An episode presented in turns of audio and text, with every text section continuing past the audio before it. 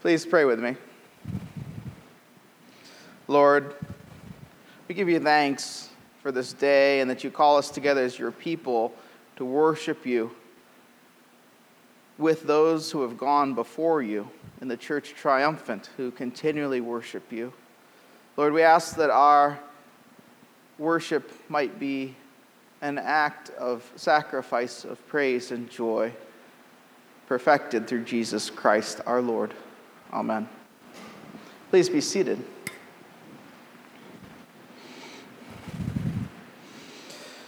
Uh, today's not a, a usual sermon. Do today, as we start using the Book of Common Prayer, is to um, just give some rationale as to why we crazy Anglicans do this. Some of you might be saying, why are we switching and making this more complicated and cumbersome? And one of the benefits of work is that when we work at something, I was telling the Sunday school kids today downstairs, when we work at memorizing something, it becomes part of us. C.S. Lewis uses a great phrase talking about the Book of Common Prayer. He says that liturgy is like dancing. It's not fun to learn. And any of you that have learned a new step or to dance know that it's not fun to learn until it becomes part of you. But when it becomes part of you, it's a great joy because then you carry it with you no matter where you go right? You can get up in the case of a dance at a wedding reception and say, let's dance to this song. And, and hopefully the person with you has also made it part of herself or himself. And it's part of theirs, it's part of them too.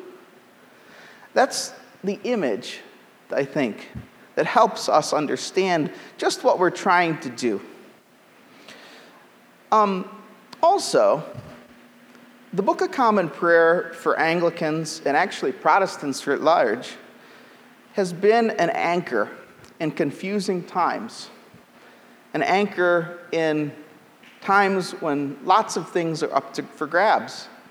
I want to read you just a section from um, the Bible, from 1 Timothy chapter 4, where Paul's writing to Timothy, a younger bishop. He says, I charge you in the presence of God and of Christ Jesus who's the judge of the living and the dead, and by his appearing in his kingdom, to preach the word. Be urgent in season and out of season. Convince, rebuke, and exhort. Be unfailing in patience and in teaching. For the time is coming when people will not endure sound teaching, but having itching ears, they'll accumulate for themselves teachers to suit their own likings and will turn away from listening to the truth and wander into myths. You know, St. Paul is writing that to Timothy around 100 AD, give or take a few years. The time that he's talking about was then. But the time that he's talking about too is now. The Roman Empire and all of the conflicting religions and all of the conflicting ideologies isn't such so different than the world we live in today, where everybody's making truth claims, everybody's trying to convince you that their way is the right way. And as Christians, our ultimate authority, of course, is the Bible. As Anglicans, we say that, that the ultimate authority is the Bible. This is the measure of what's right and wrong. But you know, one thing that I've noticed with Christians today is that their Bible knowledge is pitiful. Their Bible knowledge is pitiful. And one thing that really frustrates me, although I confess it to you as well, as being part of the problem, is that growing up in a liturgical tradition, my Bible knowledge was pitiful. You see, when we just hear snippets of the Bible read every Sunday, and that's the only way we ever look at it, we might get some good nuggets, some good ideas. But if we're not reading it on our own, if we're not reading it and searching it for God's truth to us in tumultuous times, we're going to be total, totally lost. But, you know, the saying today is there's an app for that. But the saying from the 15th century is there's a book for that. There's a book for that. Another beautiful part of the Book of Common Prayer is that it gives us the grand narrative of God's Word every Sunday. So, when we have difficult readings, right? Where it seems like the readings are driving at judgment and, and um, the readings are, they, they almost seem hopeless. The last few weeks, they've been really brutal, right? Talking about the judgment of God, talking about the narrow door. Things that are true, but hard to hear. Notice when those things are framed in the Book of Common Prayer in our service, what it does is it puts them in the larger context. They're part of a painting, if you will, that is enframed by the larger context of Scripture. Now, how can we be how can we think that that's reliable? Well, I think one of the things that the Book of Common Prayer does is to give us that framework because it's thousands and hundreds of years of people studying the Bible themselves, searching it out for God's truth. Some people have said that the Book of Common Prayer in the liturgy is the ordering of the Bible for worship. You ever heard that phrase? That the Book of Common Prayer is the ordering of the Bible for worship. And it's really true. Because while we should be well schooled in the Bible, we also need to continually hear the meta narrative, the grand picture. So, for example, open your Book of Common Prayer to page 23.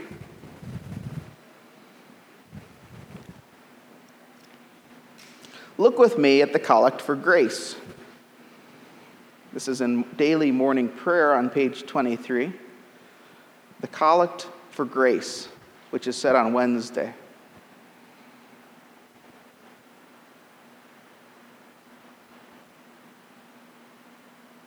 I'm sorry, I gave you the wrong one. Look at the next one the Collect for Guidance on Thursday. We pray, Heavenly Father, in you we live and move and have our being. We humbly pray you so to guide and govern us by your Holy Spirit, that in all the cares and occupations of our life we may not forget you, but remember that we're ever walking in your sight through Jesus Christ our Lord. Aside from, aside from being a beautifully concise and poignant prayer, the author of this collect is actually pulling from Scripture. He's pulling from the book of Acts. I'll read you the, the passage that this prayer is pulling from.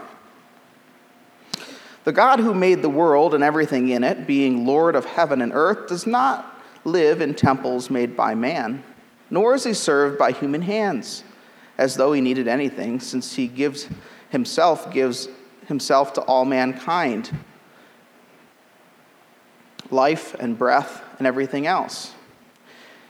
And he made from one man every nation of mankind to live on the face of the earth, having determined allotted periods and the boundaries of their dwelling place, that they should seek God and perhaps feel their own way towards him and find him. Yet he is actually not far from each one of us, for in him we live and move and have our being. Do you see how the first line of that collect is actually from the last line of Scripture there? In Him we live and move and have our being. So, as you pray the Book of Common Prayer, you're not going to see all the citations in these prayers as to where it's from in the Bible. There are some in there, but to put all of them in would just make it unreadable. But you'll see that you're actually praying Scripture back to God praying the meta narrative of God's grace and law back to God. And this is a good thing, for we need it. I read in a, in a research poll uh, conducted by Pew in 2018 that 80% of Americans who identify themselves as Christians believe in God as he's described in the Bible. 80%. That seems pretty good, right? Wrong. until you look at the fact that it's not 80% of Americans, 80% of people who claim to be Christians think that God is the God of the Bible. It's a problem. It's a problem of biblical illiteracy. It's a problem of lack of bringing our spiritual reality in Christ into our daily life. Look at, there's another study actually uh, in 2008. A majority of American Christians, 52%, said that they think that some other faiths other than Christianity can lead to eternal life. A majority of Christians in the United States think that there's another way to eternal life outside of Jesus Christ. That's a problem. When Jesus says in John 14, 6, I am the way, the truth, and the life, no man comes to the Father but by me. That's just in Scripture. So, what are people doing in their Bible reading, and what are people doing in their worship that they don't know these essential truths? Secondly, the Book of Common Prayer is a standard of dogma and doctrine. So, the Book of Common Prayer is a standard of dogma and do- doctrine in a world that says foolish things like, all you need is Jesus, or all you need is the Bible, even. Why is that a problem? Have you ever had somebody quote the Bible to you selectively to prove a point? that you know is wrong, but you don't know why it's wrong. Dogma and doctrine are the way that we read the Bible, the lens through which we see God through the Bible.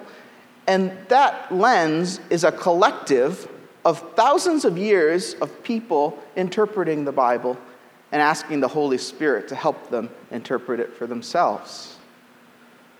So, as a standard of doctrine and dogma, the Book of Common Prayer helps frame things for us.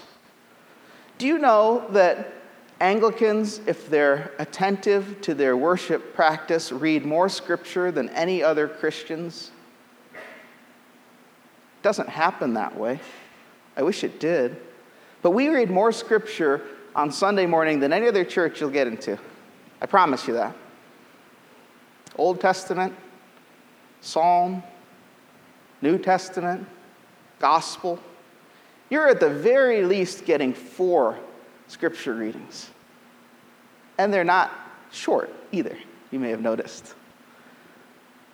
In addition to that, as Anglicans, we're supposed to read the Bible every day, and we're given a way to do it. Look with me in the back of your prayer book.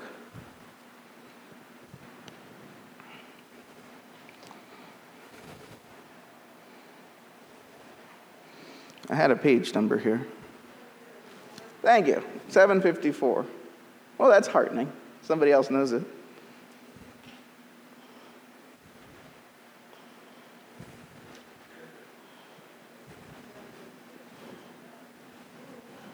Yeah, if you want to turn to where we actually are, 756 in the year. Do you see this nice grid You know, a lot of people say, well, where do I start in the Bible? Where, how do I get into a pattern of reading God's Word? I never knew this. I was an Episcopalian for many years, and it took me to my mid 20s before I discovered this in the back of the prayer book. I think it's laid out a lot better in this prayer book than in previous ones. But notice, if you look at that page, 756, you look and you see on the on the left, there's the date, morning prayer, first lesson, second lesson, Psalter, the 60 day Psalter. And then on the right page, 757, evening prayer. If you read through this every year, you read the Bible all the way through, each year. And you're familiar with all of God's Word, not just the little snippets or even the bigger excerpts that we hear on Sunday. This is a phenomenal tool. I encourage you to use it. Have a book of common prayer, if nothing else, for the guide through the Bible. What if we knew our Bible as well as we know our liturgy? What would the Lord do with that? It's an anchor in doctrine. We know Scripture through it. We know what it means to be baptized through it. We know what marriage is through it. If you want to know the purposes of marriage, open to holy matrimony. Look at the preface between a man and a woman. For certain reasons, marriage is given to us, and they're listed there. It's a level of doctrine, a measure that's coming from Scripture. So the Book of Common Prayer keeps us Catholic. What do I mean by that? One holy Catholic and Apostolic Church. You're all Catholics, whether you want to admit it or not, because you're part of the one holy Catholic and Apostolic Church. And part of being that church is praying as that church has prayed from the beginning. From the beginning. The liturgy goes back to the first century. The words have changed, the languages have changed, but the substance remains the same. Archbishop Geoffrey Fisher famously said in 1951 that we as Anglicans have no doctrine of our own. We only possess the Catholic doctrine of the Catholic Church enshrined in the Catholic creeds and those creeds we hold without addition or diminution. We stand on that rock. We know how to bring to bear on our Christian devotion and creeds all the resources of charity and reason and of human understanding submitted to the guidance of the Holy Spirit. So we have a freedom, an embrace of faith, which, in my belief, represents the Christian faith in a purer form than can be found in any other church in Christendom. That's not a boast, he says. It's a reminder to us of the immense treasure that is committed to our charge, the immense responsibility on us in these days to maintain unshaken those common traditions that we've inherited from those who've gone before us.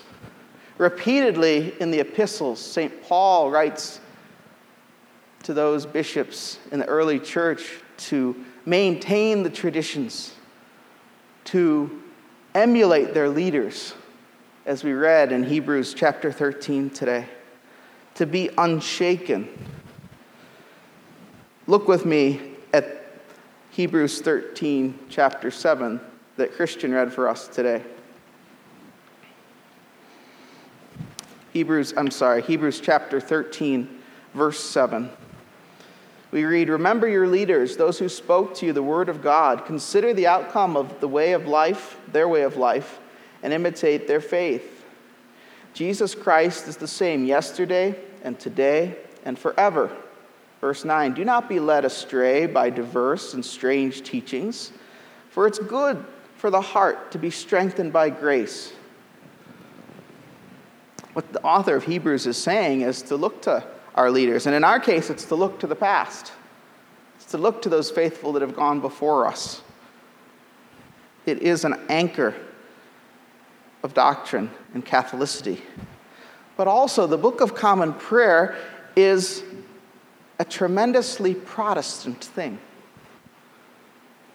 Back in 1549, when the Archbishop of Canterbury first translated a bunch of different books into the Book of Common Prayer, he did it so that the people could pray.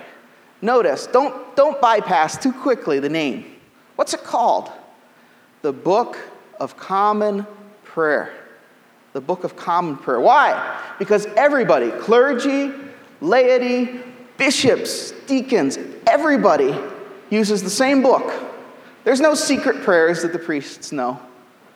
There's no secret prayers that the bishops know that you don't know because you're a lay person. This is an incredibly Protestant thing to put this in your hand and say, You, as a son or daughter of Christ, as a Christian, can trust this. We trust you to use this. You don't have to come to us in the collars to know how to pray. This is your tradition. This is part of who you are, not just part of who we are. That's your heritage as Protestants, friends. as people who read God's word, who study it, who love it, who preach it. Do you know you can open up to a service of morning prayer or evening prayer and conduct a service yourself? All you have to do is be able to read. Everybody gets intimidated by it. But the rubrics are there, the little print that tells you what to do, along with the big print that tells you what to say and what the respondents to say. If Deacon Mark, Father Joshua, and I were traveling to lunch and got hit by a truck and creamed, God forbid, um, Carol, as our senior warden, could stand up here next Sunday and lead you in morning prayer. Huh? Drive carefully. Thank you, Carol. Yes. One of our lectors could stand up front here and lead you in morning prayer. The church would go on. It's an incredibly empowering thing to know your prayer book. It's an incredibly Protestant thing to know your prayer book. Archbishop Cranmer believed in this so much that he was burnt at the stake by Roman Catholics because he translated this into a language that you could have and hold. It meant a lot to him. It should mean a lot to us.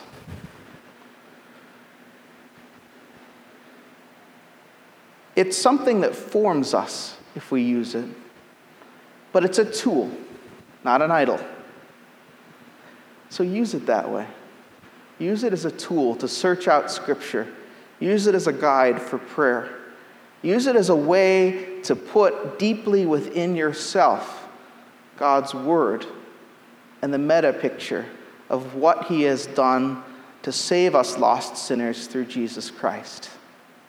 I know if you do that with me, and that will be our journey going forward, that we will be a vibrant parish. That we'll be a parish that's not clergy centric. That we'll be a parish that understands where God's leading us and can witness to the sick, can give thanksgivings for those who are celebrating, can mourn with those who mourn, can pray for those who are desperately in need of it, and can be equipped, quite frankly, to be Christians when called upon. Let's not be like those Episcopalians of the past who only used this book on Sunday. Let's be like those Anglicans who, as recently as 75 years ago, because I still know some of them, they're in their 90s now, but who pray this daily, who search God's word daily, and find it a tool to love Him more. Please pray with me. God, we thank you that you don't leave us on our own, that you've sent to us the Holy Spirit, and Lord, that you have acted through him, through the centuries of those who have sought to love you and follow you.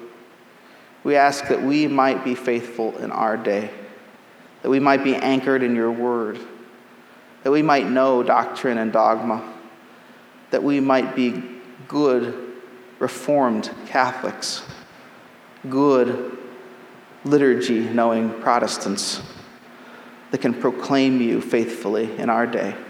Amen.